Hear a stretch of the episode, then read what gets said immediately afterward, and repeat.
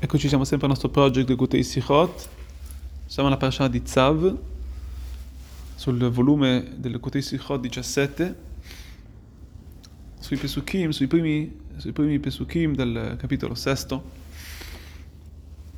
Sulla parasha, sulla parasha che tratta questa parasha, come sappiamo, il libro di Vaikra in generale parla, tratta di korbanot, di sacrifici.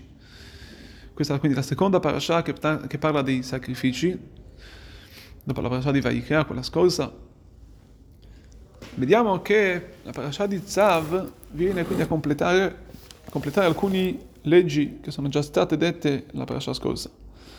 Nonostante ciò, quando, nonostante ciò, quando la parasha inizia, vediamo che inizia con alcuni, alcuni specie di sacrifici che sono sta già, stati già menzionati nella parasha precedente, e però cos'è che, come inizia questa parasha? A parlare di ciò, parla, vediamo nel pasuk, appunto, nel secondo, nel secondo pasuk dice Zot Torah Torah. Questa è la Torah della Olah, del Korban Olah, e questa è la Torah, queste sono le leggi, la Torah vuol dire le leggi del Torah della Mincha, del Korban Mincha, di Farinacci. Allora qui, appunto, il Rebbe interviene e dice bisogna un attimo capire il ciò. Come mai Rashi, come mai la, scusate, il Pasuk deve, deve dire questi, questi Zottorat, deve intervenire con questi modi, con questo... Qua, qua, questo è, è, un concetto che, insomma, è, è, sono concetti di, di halachot, di, di korbanot, di, di, sacrifici che sono stati già detti nella parasha di Vaikra.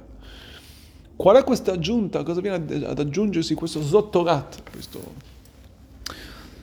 Allora vediamo la verità Rashi, Rashi sul posto, lui spiega, ci dice col Torah le rabot uba, quando la Torah ci dice Torah Zottorat, viene a, includere, viene a insegnarci qualcosa. Ovvero, in questo caso, quando la Torah ci dice Zottorat, Aula, Zottorat, Achatat, viene a insegnarci, come dicono i maestri, Torah Achat lechol aulim, she'im alu lo yirdu. Ovvero ci viene a dire questa questa Torah è per tutti quelli che sono saliti, quelli che sono saliti, coloro che saliranno non scenderanno. Questo è quello che ci viene a dire. Quindi la Torah ci viene a spiegare che cosa? Che coloro che salgono non scendono. Questo è questo che dice Rashi. Quindi oltre al fatto che la Torah, col Torah viene a, includere, a insegnarci qualcosa più, in più in questo caso, in questo caso specifico, dicono i maestri Torah achat lechol haolim. Ovvero questo viene a dirci che coloro che, tut, questa è una legge per tutti, quelli, per tutti il corbano là, che se sono stati portati non possono più scendere.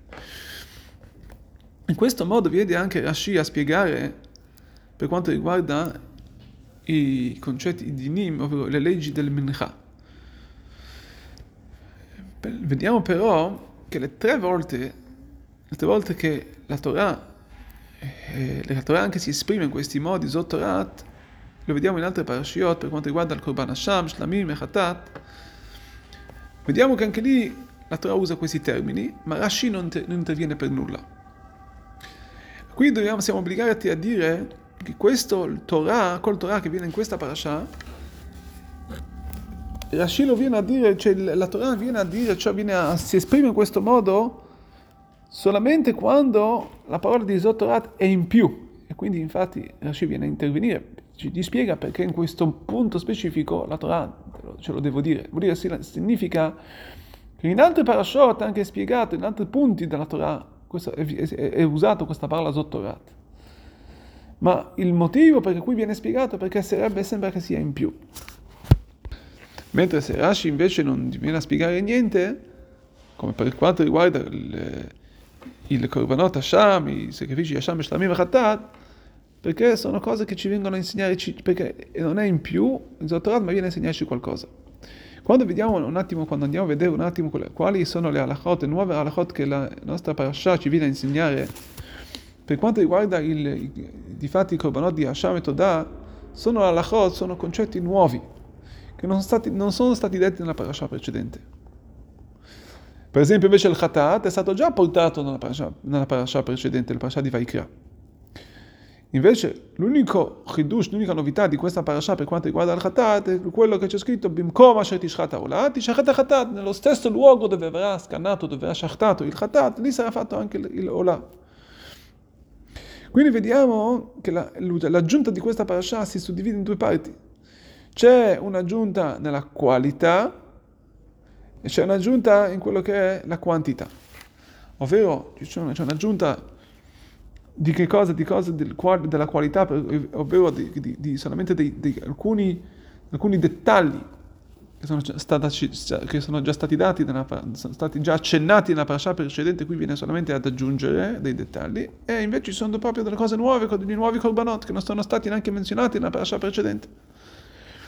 Allora Rebbe vuole qui da qui attingere due cose, perché è così importante capire la differenza tra la quantità e la qualità, che qui questa parasha parla di korbanot che sono stati già accennati nella parasha precedente e quindi qui ci viene solamente a spiegare altri dettagli, quindi quella, la qualità.